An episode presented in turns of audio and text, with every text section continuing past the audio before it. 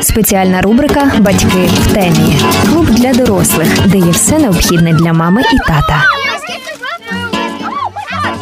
З вами подкаст Батьки в темі на Львівському радіо та його авторка і ведуча Софія Крушельницька. Щотижня ми говоримо для того, аби робити батьків щасливішими, материнство, батьківство простішим і веселішим. Також ми е, з вами руйнуємо міфи, говоримо про стереотипи і е, запрошуємо до нас експертів, які готові ділитися своїми е, думками, знаннями та досвідом.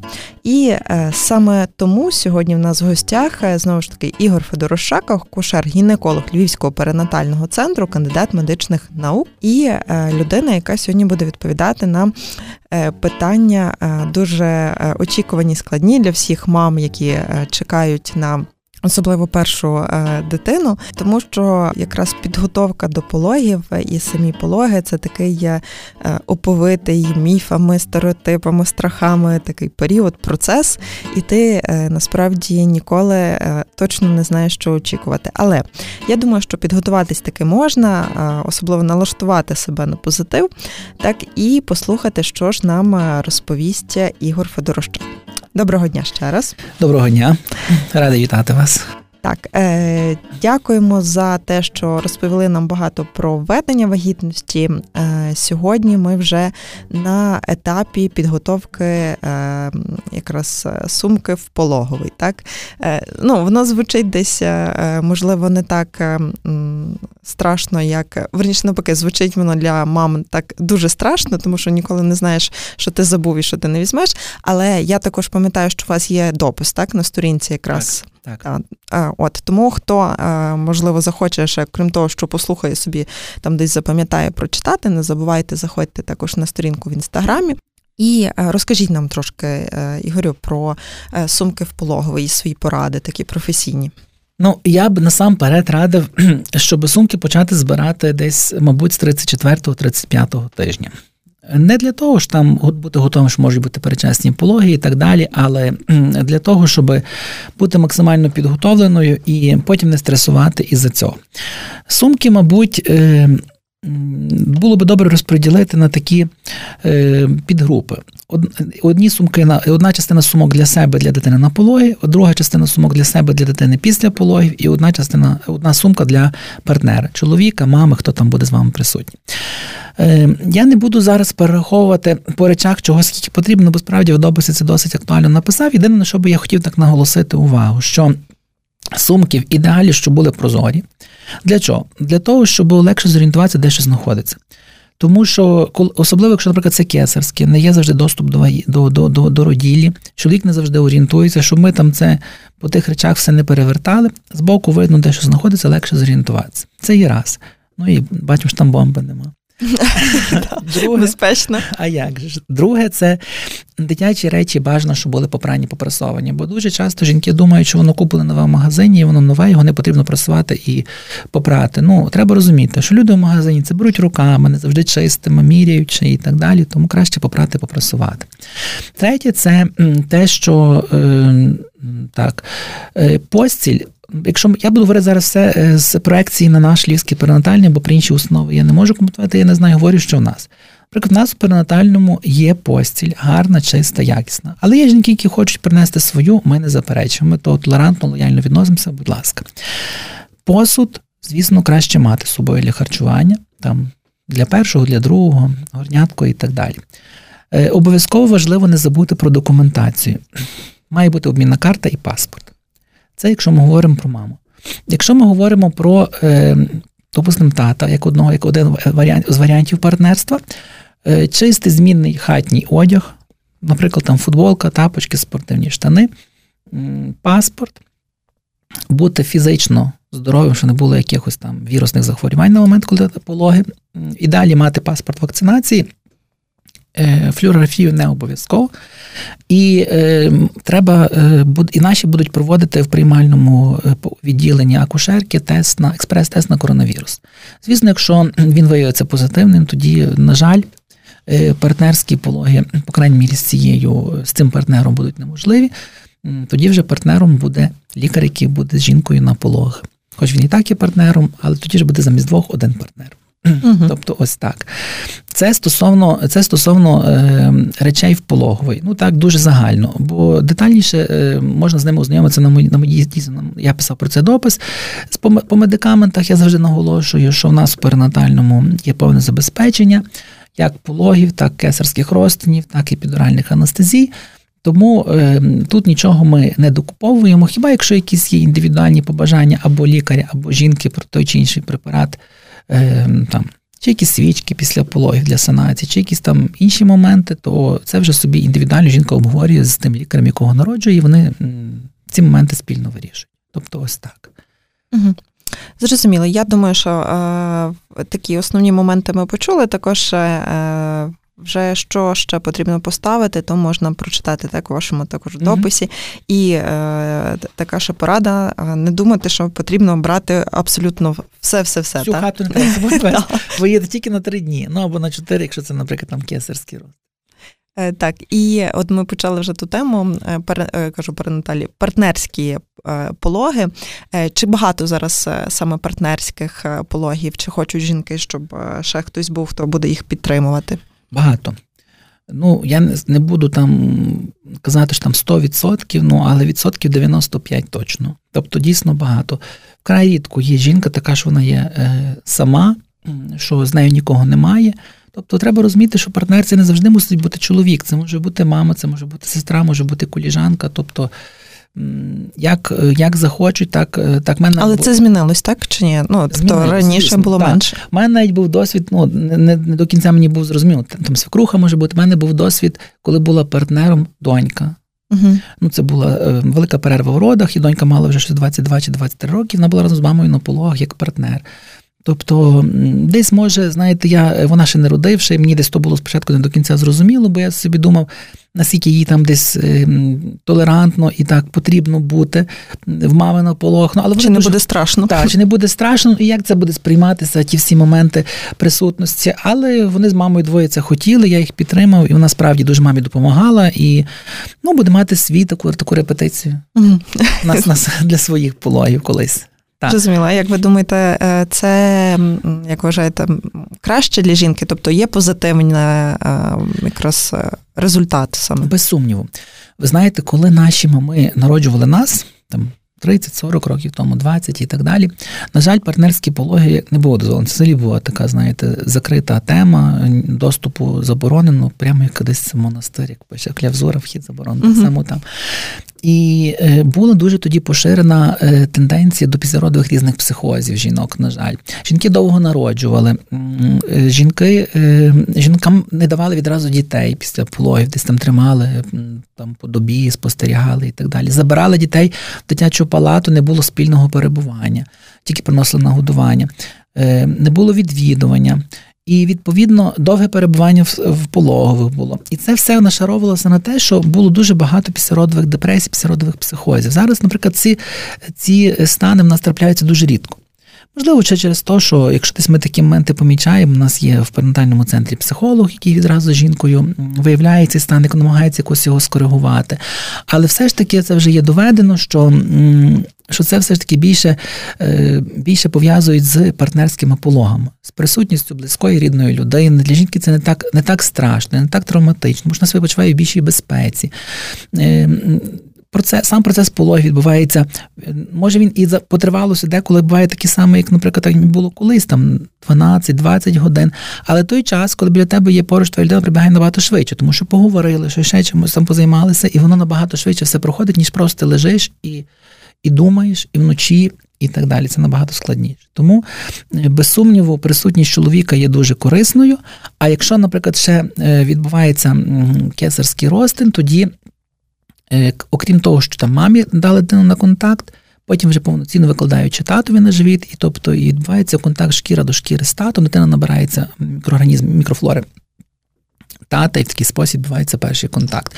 От, наприклад, в мене вчора були Я про це розповідав в своїх сторісах е, пологів сурогатної матері. Це був uh-huh. мій перший такий досвід.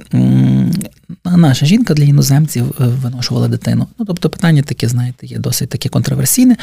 Але ну, але я кажу, батьки не мали дітей, мали можливість і десь собі цю послугу. Є країни, де це не дозволено нас в Україні, це законодавство передбачає, і е, люди собі вирішили народити. То вчора Наприклад, був такий момент, що, звісно, ми це все прикрили культурно, що тато там ну, не бачив чужий тато, не, не, не чоловік тої жінки, не бачив того, що йому не потрібно бачити, але він пересік поповину. Мамі ми виклали дитину на на е, біологічній мамі, виклали дитину на на, на груди, а потім ще виклали татові. Тобто, uh і ті люди десь вони, хоча ніби й були чужі, ніби для тої. Сурогатної матері, але вони на якомусь етапі були з нею вже познайомилися, і вони для неї були так, якби теж партнерами. І вона не була зовсім десь, можливо, так негарно скажу, якимось лишень інкубатором чи виношу, виношувальником комусь дитини, а десь якась відчувалася між ними така, знаєте, якесь таке порозуміння, якась така їхня вдячність для, за те, що вона для них робить. і і Підтримка. Так, та, ти однаково не сам постійно. Так, хоч ніби чужі люди для неї були. І і вони навіть не не розуміли одного, ну, вони спілкувалися англійською, але якось розуміли себе якось так може ментально, якось там на якихось міміках. У них всіх був е, було одна мета там, і очікування одне. Так. Я теж е, собі пригадую те, наскільки і пам'ятаю, я народжувала теж якраз і це все відбувалося вночі, хоча я дуже боялася про те, що що все почнеться якраз вночі.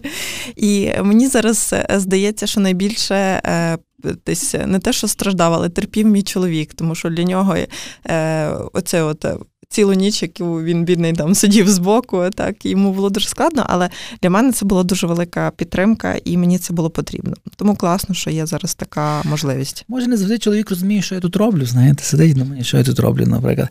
Але знаєте, коли доходить ну, той такий стан того фіналу, тої кондиції, коли вже народжується дитина, коли там він тоді активно приймає участь в мої руки, там пересікає поповину, коли там йому дають ту дитину потримати, поносити, тоді він десь розуміє, що це було, знаєте, так як прелюдія. Угу. До до, до того да. всього процесу, яка досить тривала. Так, і народжується не тільки дитина, ще й мама і тато. Та Звичайно, і воно все десь. Та, та, відчувається та, теж. От, І ми з вами вже почали говорити якраз про кесарський е, кесарів ростин. І е, якраз е, дуже часто я бачила і у вас є такі питання, і в інших е, е, гінекологів про те, чи можна обрати собі, що я вирішила не народжувати там природнім та як ну, шляхом, а хочу ростин, і які є покази взагалі для цього. Ну, взагалі, сам процес, можливо, якийсь, що потрібно підготувати, чи як себе підготувати. Ну, що я скажу від себе? Відносно вибору жінки на спосіб розродження, чи кесарським ростом, чи через чи природнім шляхом, на жаль, ем, в нашій країні нашим нашим законодавством не передбачено такого. Жінка приходить з вулиці з першими пологами, з неускладеною вагітністю і каже: Кисаріть мене. Е, так її ми не можемо прокисарити, тому що ем, може там зараз посипляться якісь такі коментарі, що Е, так як часто буває, що можна домовитися, вас прокисарять і так далі. Ну, насправді ми намагаємо, я намагаюся, та й мої е, колеги так само, кожну жінку, яка має якісь ті чи інші страхи, перестороги до пологів, переконати, що пологи, якщо вони не несуть якоїсь загрози для дитини чи для мами, завжди є кращі. Тому що дитина має час адаптуватися під час тих пологів. Це є це є пологи. Жінка після родів за дві години встала і бігає, на третю добу пішла додому. Після кесарського все не так, все інакше. Це є операція. Це є операція, яка, е, напевно, є на третьому місці, якщо я не помиляюся, по, по таких е, складних операціях, які дуже часто мають ускладнення, які мають великий об'єм крововтрати. Я зараз не з тим, щоб когось залякати. Якщо часто жінки думають собі, що, наприклад, кесарський безпечніший, бо під час родів мені можуть дитину травмувати. Я думаю, що так багато саме і думають. На жаль, може дитина може травму отримати як під час кесарського, так і під час пологів. Не завжди це не завжди це залежить від акушер-гінеколога, який приймає пологи. Є різні моменти добування дитини, від того, як воно розміщено. Дуже часто діти і внутрішньоутробно зазнають певних впливів, які потім проявляються вже після народження. Тобто, ось так. Тому, якщо вибирати кесарський, бо це безпечніше, це неправильний вибір. Ось так. В нас можна вибрати кесарський тільки в тих випадках, якщо, наприклад, є от сідничне передлеження. Ти сидить дубкою, жінка може право, має право обрати, чи вона хоче mm народжувати сама, чи вона хоче народжувати кесарське. Якщо, наприклад, є двійня, е, яка наступила з допомогою штучного запліднення. теж та вагітна має право вибрати, чи вона хоче так, чи так. Це не стосується двійні, які наступили природнім шляхом. Угу. Можливо, це зв'язано з тими моментами, що через ці фінансові навантаження, які сім'я понесла при штучних запліднях. Хоча це не стосується, коли є вагітність одним плодом, яка наступила штучним запліднень. Тобто такі парадоксальні речі. Це стосується родів з рубцем на маці. Якщо, наприклад, жінка має рубець на матці, не обов'язково після кесарського, може мати після якихось інших операцій на матці рубець, вона теж має право вибрати, чи вона хоче народжувати, чи вона хоче кисаритися. Тобто, оце є ситуація, коли жінка має право обрати.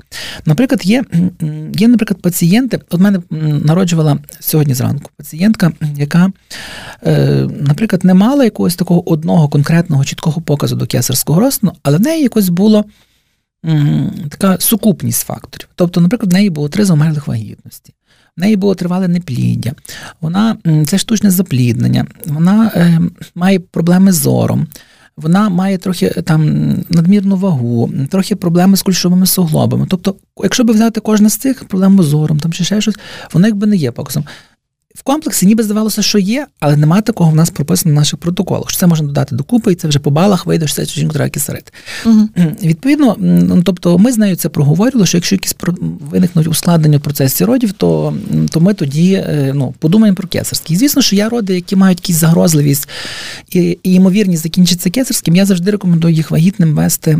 Ну, ми разом це проговорюємо, вести е, з допомогою епідуральної анестезії, зі знеболенням.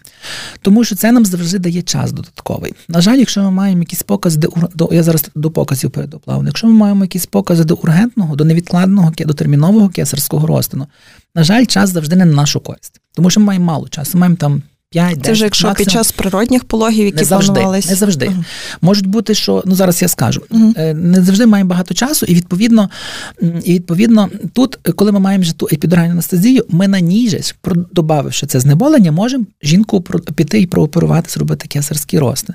І ми маємо якраз тих 15 хвилин, які надзвичайно важливі для нас, щоб вчасно добути дитину. Тобто, покази до кесарського є ургентні, є, є такі планові. Е, ну, Ургентні це, наприклад, так як ви кажете, в пологах. Допустимо, uh-huh. там чи серцебиття дитини починає страждати. В нормі має бути там від 110 до 170, воно там є 200, або, наприклад, там 80-90.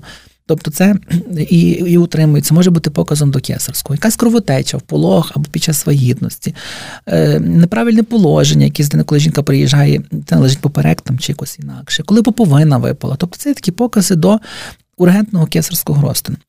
Але є, ну і відповідно тут я думаю, тому, тому я тут пояснюю, що тут нас дуже епідуральна сія виручає, коли ми ту жінку планували народити саму, а вона ті, ті чи інші ускладнення у нас виникли в процесі родів, наприклад. Є покази до кесарських роз, е, до планових кесарських розтинів, про які ми, наприклад, що ми жінку вже готували заздалегідь до операції. Це, наприклад, той же ж е, бажання жінки при рубці, коли рубець на матці, або коли є два і більше рубців, або як я згадував попереднього разу про передлеження плаценти, якісь е, супутні патології, які жінка мала. До вагітності, і вони є, продовжують нас бути під час вагітності. Є записи відповідних спеціалістів про те, що жінку треба, наприклад, кесарити, Е, тобто, ось такі е, їх їх і насправді багато нам нам забракне е, ефіру, що ми перераховували всі покази до кесарського розтину планового. Але якщо воно є, жінка тоді в плановому порядку на 38-му тижні їй дають скерування в жіночій консультації, вона госпіталізовується в стаціонар, і там її вже коли повних 39 тижнів, якщо немає інших, немає показів для того, аби це робити швидше, планують операцію кесарського розтину, її, її в плановому порядку знову ж таки під тою ж епідуральною анестезією або під спінальною оперують. Зазвичай ми зараз рідко е, проводимо кесарські розтини під загальним наркозом. Це хіба якщо якісь є протипокази до е, до цих двох видів анестезії, або якщо якась є ургентна ситуація, що потрібно жінку приспати, і, можливо, це в тривалості збільшиться, і тоді е, десь ми вкрай рідко, але використовуємо загальний ендотрахеальний наркоз, загальну анестезію. Епідуральна анестезія має свої переваги, так? Бо пізніше дитину також можуть і викласти матері, так? Звісно, мама при свідомості, мама чує, чує вухами, показали їй дитину, бачить, тобто спокійніша. Ем, розуміє, що відбувається. Розуміє, що так. відбувається. Так, коли коли ну і плюс в тому, що ця анестезія діє ще якийсь певний період часу після завершення операції 2-3-4 години. Якщо це мова йде про загальний наркоз, наприклад, то е, коли жінку вводять з наркозу, відразу вона пробуджується, невідомо де, в стресі, е, їй все болить. Тобто, е, знову ж таки, коли ми йдемо на кесарське під загальним наркозом, там потрібно максимально швидко дитину добути, тому що ті ліки, які використовують для загальної анестезії, вони проникають крізь плаценту. І ми маємо зробити дитину добу там до 5 хвилин, аби вона не зазнала впливу тих медикаментів, які застосовуються для цієї анестезії. Тому від неї в світі, в принципі, відмовляються. Е, але десь кажу, є ситуації, коли вона все ж таки потрібно це прийнятна. так. Угу. Так е, ми так плавно теж підійшли вже і до природних пологів, так е, тому що в нас вважається, що от є природні пологи, так і є шляхом саме кесарського розтину. От Природні пологи мають кілька етапів. Якщо б ви могли коротко, так щоб жінка розуміла, що такі етапи от існують. Природні пологи мають три етапи. Перший етап це коли з моменту, коли почали сепарейми, до відкриття там до повного відкриття, до 9 сантиметрів. Це у той період він найтриваліший. Він там триває 8-10 годин кожного по-різному. Е, другий період пологи це власне у ті потуги, коли потужний називається, коли ми вже тужимося і безпосередньо закінчується народженням дитини. Третій період це вже є послідовий період, це коли народилася дитина, відпульсувала поповина. Це період відділення та видалення плаценти. І е, це є третій період. Він там триває е, там 10-15 до півгодини. Е, другий період потужний може там тривати в залежності від ситуації, там від годин до двох, в залежності від того, які це пологи, яка чи застосовується анестезія і так далі. І, наприклад, якщо ми говоримо про надзвичайно важливою є підтримка власне партнера в першому періоді пологів, тому що він і найтриваліший. Якщо жінка без знеболення, то Людина допомагає вибрати якесь зручне положення, можливо, якісь масажі, подати воду, десь психологічно підтримати, провести в туалет і так далі. Тому тут є надзвичайно важлива підтримка партнера саме в першому періоді пологів. Коли дитина народилася, вона це вже так закономірно, але викладається на живіт мами. Звісно, що відчікується, коли відпульсує поповина, і тоді вже того поповину пересікає тато, дитина знаходиться на животі мами, потім вже її оглядає там до двох годин, потім її вже оглядає е, неонатолог. Ем, якщо ми говоримо про ідеальні умови, якщо якісь є нюанси з дитини, звісно, що неонтолог може провести огляд швидше, якщо чи відсмоктати слиз і так далі. І е, потім вже зважують дитину, міряють, і в родзалі, звісно, що відбувається перше прикладання до грудей. Мама в родзалі знаходиться з дитиною там 2-3 години, в залежності від того, як вона себе почуває, і потім переводиться в післяродове відділення. Там вона вже знаходиться до моменту виписки разом з дитиною. Там е, виписка зазвичай, якщо ми говоримо про фізіологічні пологи на другу, третю добу після кесарського, четверта, п'ята якщо ми говоримо про неускладнені ідеальні умови. Угу. Е, І якщо ми поговорили саме про е, ці етапи, і ми згадали, що так само анестезію під час розтину, під час природних пологів також е, зараз і в світі дуже широко так, із нас використовують е, анестезію, але що до неї є ну просто дуже багато упереджень, та, mm-hmm. таких е, і там е, міфів. Е, в принципі, чи можна її обирати, що я хочу, щоб використати її? Коли краще її взагалі використовувати, в який період пологів? І що вона означає? Тому що говорять про те, що вона якось те, що я чула, робить повільніше. Повільний процес пологів. І і не лише пологію, а пізніше ще й ніби як і розвиток дитини так само. Ніби про те, аутизм що... може Ну, Про аутизм взагалі дуже багато історій та е, з ін'єкціями цим, але тут е, саме про те, що дитина там е, повільніше прикладається до грудей, не відчуває там, і взагалі вона така млява, ну і подібне. Я вам скажу так, що десь на правах реклами хочу сказати, що наш Львівський перинатальний центр, мабуть, є піонер в Західній Україні, мабуть, з епідуральної. Робить її вже, мабуть, біля 20 років. Єдине, що так вже дуже широко і дуже активно, напевно, останніх там 3-4 роки. І коли я ще навчався в університеті нашому львівському, нас теж вчили. Це було ще так не дуже поширено, і були багато, так як ви кажете, якихось упереджень пересторог стосовно епідеренезії. Нас теж вчили, що вона може сповільнити процес родів, що може виникати слабість родової діяльності. Як результат збільшується частота застосування родостимуляцій, окситоцином і так далі. Збільшується відсоток кесарських розтинів, різних там оперативних пологів, в тому числі вакуум, накладання щипців і так далі. Е, скажу вам так, от з власного досвіду цього немає. Це підтверджують і всі. На сьогоднішній день відомі керівництва, і цього боятися не потрібно. Хто е, робив епідуральну анестезію, той нічого поганого про неї не скаже. Е, коментують якісь негативні думки ті, хто її не робили. І знаєте, тільки з теорії, десь по, по якихось джерелах. Це треба попробувати, щоб це зрозуміти. Я зараз не агітую всіх, що її треба робити. Звісно, що якщо жінка поступає з великим відкриттям шийки матки, якщо в неї той процес полові триває недовго, якщо в неї досить високий поріг больової чутливості, то тоді так. Для чого? Ну, хіба дуже хоче спробувати, чисто щоб мати ще й досвід для порівняння. Але в мене були пацієнти, ви знаєте, які, наприклад, мали перші пологи дуже важкі, які із-за того 10 років якось застерігалися, не планували вагітність. Потім все ж таки відважилися, хотіли тільки кесарський розтин. Я їх переконав на природні пологи, ну, їхня була вимога епідуральна анестезія. І вони поступали до мене на пологи з повним відкриттям.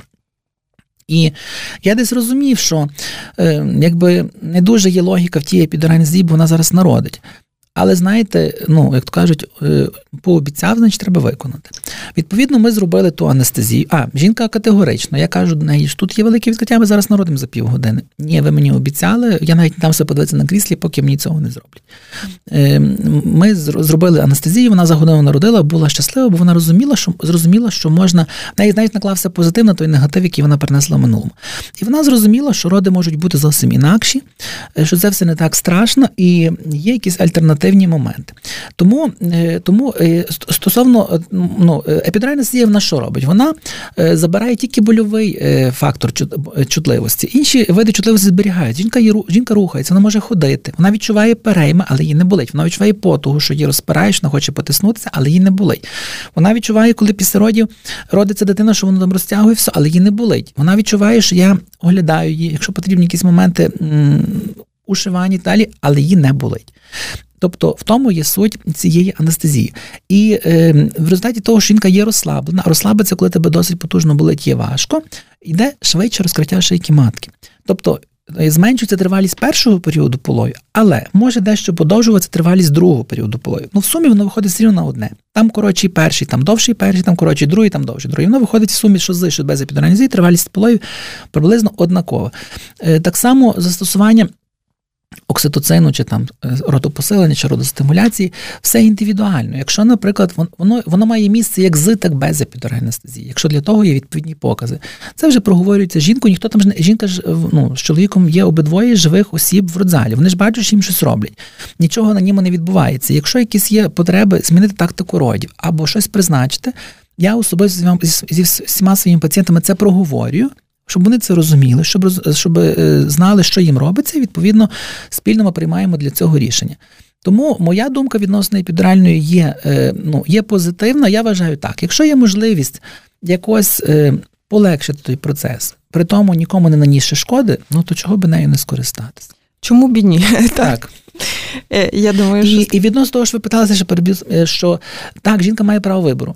uh Вона може її обрати на будь-якому етапі пологів. Вона може прийти і сказати, що я хочу епідуральну з родзалу, е, з приймального, і немає розкриття, коли ще зашвидко, і немає розкриття, коли вже запізно. Тобто його можна зробити на будь-якому етапі пологів. Коли коли є бажання, коли є потреба, коли жінка хоче, будь ласка. Угу. Багато насправді е, відповідей ми отримали щодо анестезії, е, такого знечулення. Е, я знаю також, що є ще й природні методи знечулення.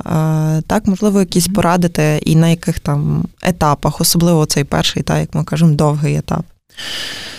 Ну, перший період пологів, які методи знечулення? Це є один з методів знечулення, це є в першу чергу психологічна підтримка партнера. Це є масаж ем, попереково-крижової ділянки, це є правильне дихання, це є якесь таке трохи тьмяне світло, якась спокійна розслабляюча музика, може бути прийняття душу, вибір позицій, які найменше болить. Тобто жінка може ходити, рухатися, лежати, що їй добре. Їй добре лежати, хай лежить. Їй хоче бігати, хай бігає, хоче посидіти на м'ячі, хай сидить на м'ячі.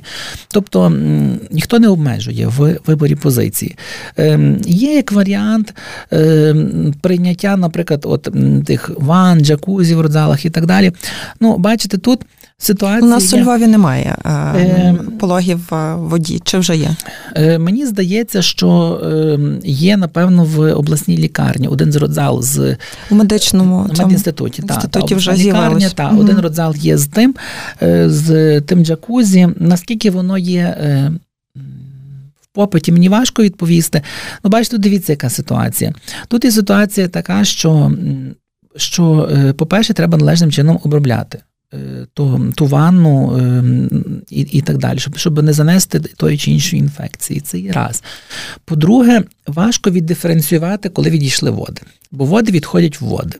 Одне, коли, наприклад, води є прозорі, і та вода прозора, взагалі не зорієнтуєшся, коли ви не відійшли.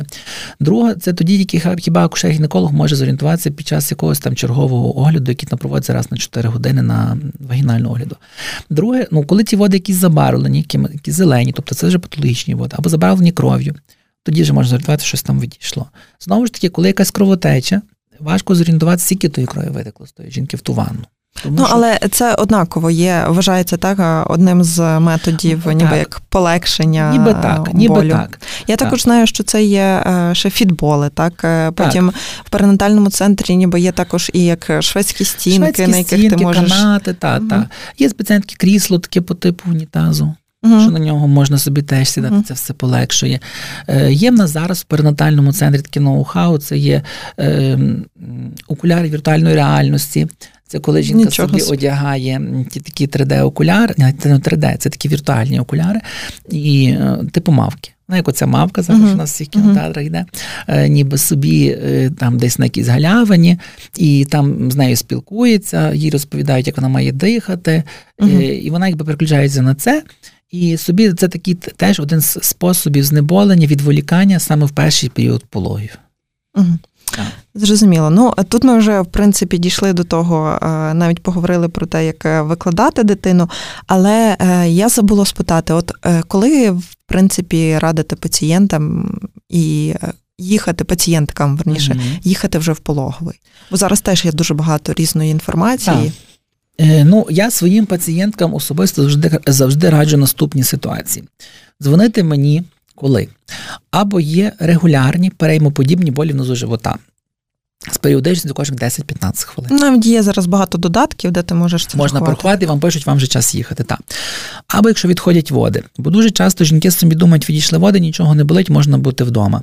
Воно то так. Але особливо, якщо води не прозорі, а якісь там зеленуваті, якісь там такі насторожуючі, тоді краще приїхати в пологовий, щоб послухали серцебиття, щоб переконалися, що немає ніяких загрозливих ситуацій для дитини. Ем, тому що якщо відходять води, але нічого не болить, це ж не означає, що жінку відразу мають стимулювати, вона має відразу народити. Ми таку жінку, якщо немає її умов, їй нічого не болить, кладемо просто в палату під спостереження, і вона собі там знаходиться і зазвичай за 6-8 годин спонтанно самостійно починається родова діяльність. Але якщо проходить доба, ми чекаємо, і вона не починається, тоді вже десь жінка пере, пере, її пере, ми оглядаємо повторно, і тоді вже десь вирішуємо спільно з пацієнткою е, над тим, яку ми будемо обирати далі тактику, чи далі чекати, чи вже якось розроджувати. Це є друга ситуація. Третя це коли з'явилися будь-які кров'янисті виділи, навіть незначні. Треба пам'ятати, що це є це є загроза, це краще приїхати, щоб вас оглянули. І четверта ситуація, коли змінився характер рухів, чи якісний, чи кількісний. Якщо ви бачите, ваша дитина рухається менше, ніж 10 разів за добу, обов'язково обов'язково потрібно показати, щоб пересвідчитися, що все спокійно. Або якщо я замітила, що ваша дитина якось зовсім по-інакшому стала рухатися, або надто в'яла, або надто агресивна, тоді також краще зайвий раз переїхати. Це є такий е, нескладний метод обстеження, але записали серцебиття дитині і побачили КТГ, побачили, що все добре, і, і ви спокійні, і, і всі спокійні. Тобто це ситуації, коли я рекомендую їхати е, в пологовий. Або якщо ж якісь там інші ускладнення вагітності, чи тиск високий, чи набряки, ну це вже не стосується пологів, це вже як ускладнення вагітності. Також е, часто е, думаємо про те, е, вже початок та перед самим пологами питають підписники, чи огляд якийсь додатковий, оце на пізніх термінах, та чи він не провокує родову діяльність там перечасно, та яка ще ніби як не була запланована. Mm-hmm. Е, тут така ситуація. Якщо, наприклад, от рекомендую цим жінкам 36 тижнів здати мазок на посів, е, чи мазок, чи сечу на посів на бета-гемолітичний стрептокок, чи його немає, чи, чи він є, чи його немає, щоб щоб провести профілактику, пролікувати або в полог, або під час вагітності і так далі. Тобто це як один огляд, який проводить чи лікар, чи там в лабораторії лаборант. Якщо є, наприклад, жінки якісь скарги, на жаль, ми не можемо оцінити стан шийки матки е, якось інакше, крім як на кріслі вагітної. Ми не окулісти, щоб око очнетно заглянути. Мусимо подивитися тільки в такий спосіб. І тоді вже зорієнтувати, і тоді вже зорієнтуватись, е, чи там є якісь розкриття, яка та консистенція шийки матки. Тому що на ультразвуці можемо тільки поміряти довжину її і все. Е, вагінальним датчиком. Тобто, дивіться, якщо десь вагінальний датчик не провокує, що він запихається в середину початок родової діяльності, якщо чоловік не провокує, коли вони живуть цим життям родової діяльності, то один чи два пальці акушер-гінеколога е, так само не спровокують, якщо це не провокується спеціально. Угу. Але якщо родведяність має початися, то вона почнеться як з, так без огляду. Якщо є готовність, якщо е, ну, чи під час статевого життя у нас було багато таких було ситуацій, це теж є природній стимулятор. Процесу пологів, і воно має місце. Тому, е, якщо десь є доношена вагітність, і десь, е, особливо, якщо якісь є ускладнені моменти, що десь є питання про те, що може може потрібно достроково розроджуватися, чи там дитина десь не добирає ваги, чи ще щось, тоді це вже спільно з акушер-гінекологом приймається рішення, коли оглядатися чи госпіталізовуватися, як діяти. Е, також е, є багато питання е, саме під час підготовки, ну, коли ти вже приїжджаєш в родзал, жінки дуже часто запитують, чи це була така практика, наприклад, робити клізму перед пологами. так? Чи є вона зараз, чи вже більше цього немає? Ні. Чи є такі ні, поради? Ні, є речі, є речі, які вже якби в минулому. І вони чітко прописані в наших протоколах: це клізма, це гоління, угу. пологами. Це все є в минулому, тобто цей, цих цих речей ніхто не робить. Всім рутинно. Звісно, якщо жінка сама собі хоче, десь відчуває, що вона давно не ходила в туалет, або відчуває якісь переповнені кишківник, вона собі може зробити це сама Он це приватно вдома. Це так. Так само, як і гоління. Тобто нас нас ніхто цього не зобов'язував. Якщо жінка хоче, будь ласка, це є, це є її вибір. Так. Зрозуміло, також по цих питаннях, е, тому що дуже часто жінки десь соромляться про це запитати, але питання стоять і особливо анонімно е, приходять. Е, про знечулення ми поговорили, і от перша година після пологів ми знаємо, що вона дуже важлива. так? Дві години, дві години, та перепрошую. Чому і якісь такі останні поради саме для тої мами, яка вже яка вже е, успішно завершила ось ці всі ті 9 е, місяців. Це є це є ранній післяродовий період, дві години з моменту, коли народилася дитина. Є, е, Ми спостерігаємо за показниками е, матері, тиск, пульс і так далі. Спостерігаємо за маткою. Тому що часом може в цьому періоді бути якісь розслабляння матки, особливо коли якась є затримка якихось частин плаценти чи оболонок, і може бути ризик кровотечі. Тому і жінка знаходиться рівно 2 години не менше в родзалі під спостереженням, щоб вчасно до неї періодично е, чи лікар, чи акушерка заглядають, слідкують за маткою, за виділеннями, за її показниками гемодинаміки, щоб власне не пропустити у першу чергу цих цих загрозливих ситуацій. Я маю на увазі саме кровотечі. Ми боїмося в цьому періоді. Тому це є така золотих дві години, коли варто слідкувати за мамою. Ну і звісно, той період приходить педіатр, який також оглядає дитину. Це якраз е, такий дуже е, взаємопов'язаний та період, коли ти вже е, ще така ейфорія, але і трохи шок вже минає. Я думаю, що в нас є ще дуже багато питань, але не так багато часу, тому всі наші і ваші наступні питання ми попросимо задамо верніше наступному так, е, записі, наступному подкасті. Е, обіцяємо вам, що е, ще його зробимо. А зараз ще раз нагадуємо, що в нас в студії був Ігор Федорощак, акушер гінеколог Львівського перинатального центру, кандидат медичних наук, а також Софія Крушельницька, ведуча та авторка подкасту Батьки в темі на Львівському радіо. Дякую, що ви з нами і залишаємося і слухаємося далі. Спеціальна рубрика Батьки дітки в темі. Клуб для дорослих, де є все необхідне для мами і тата.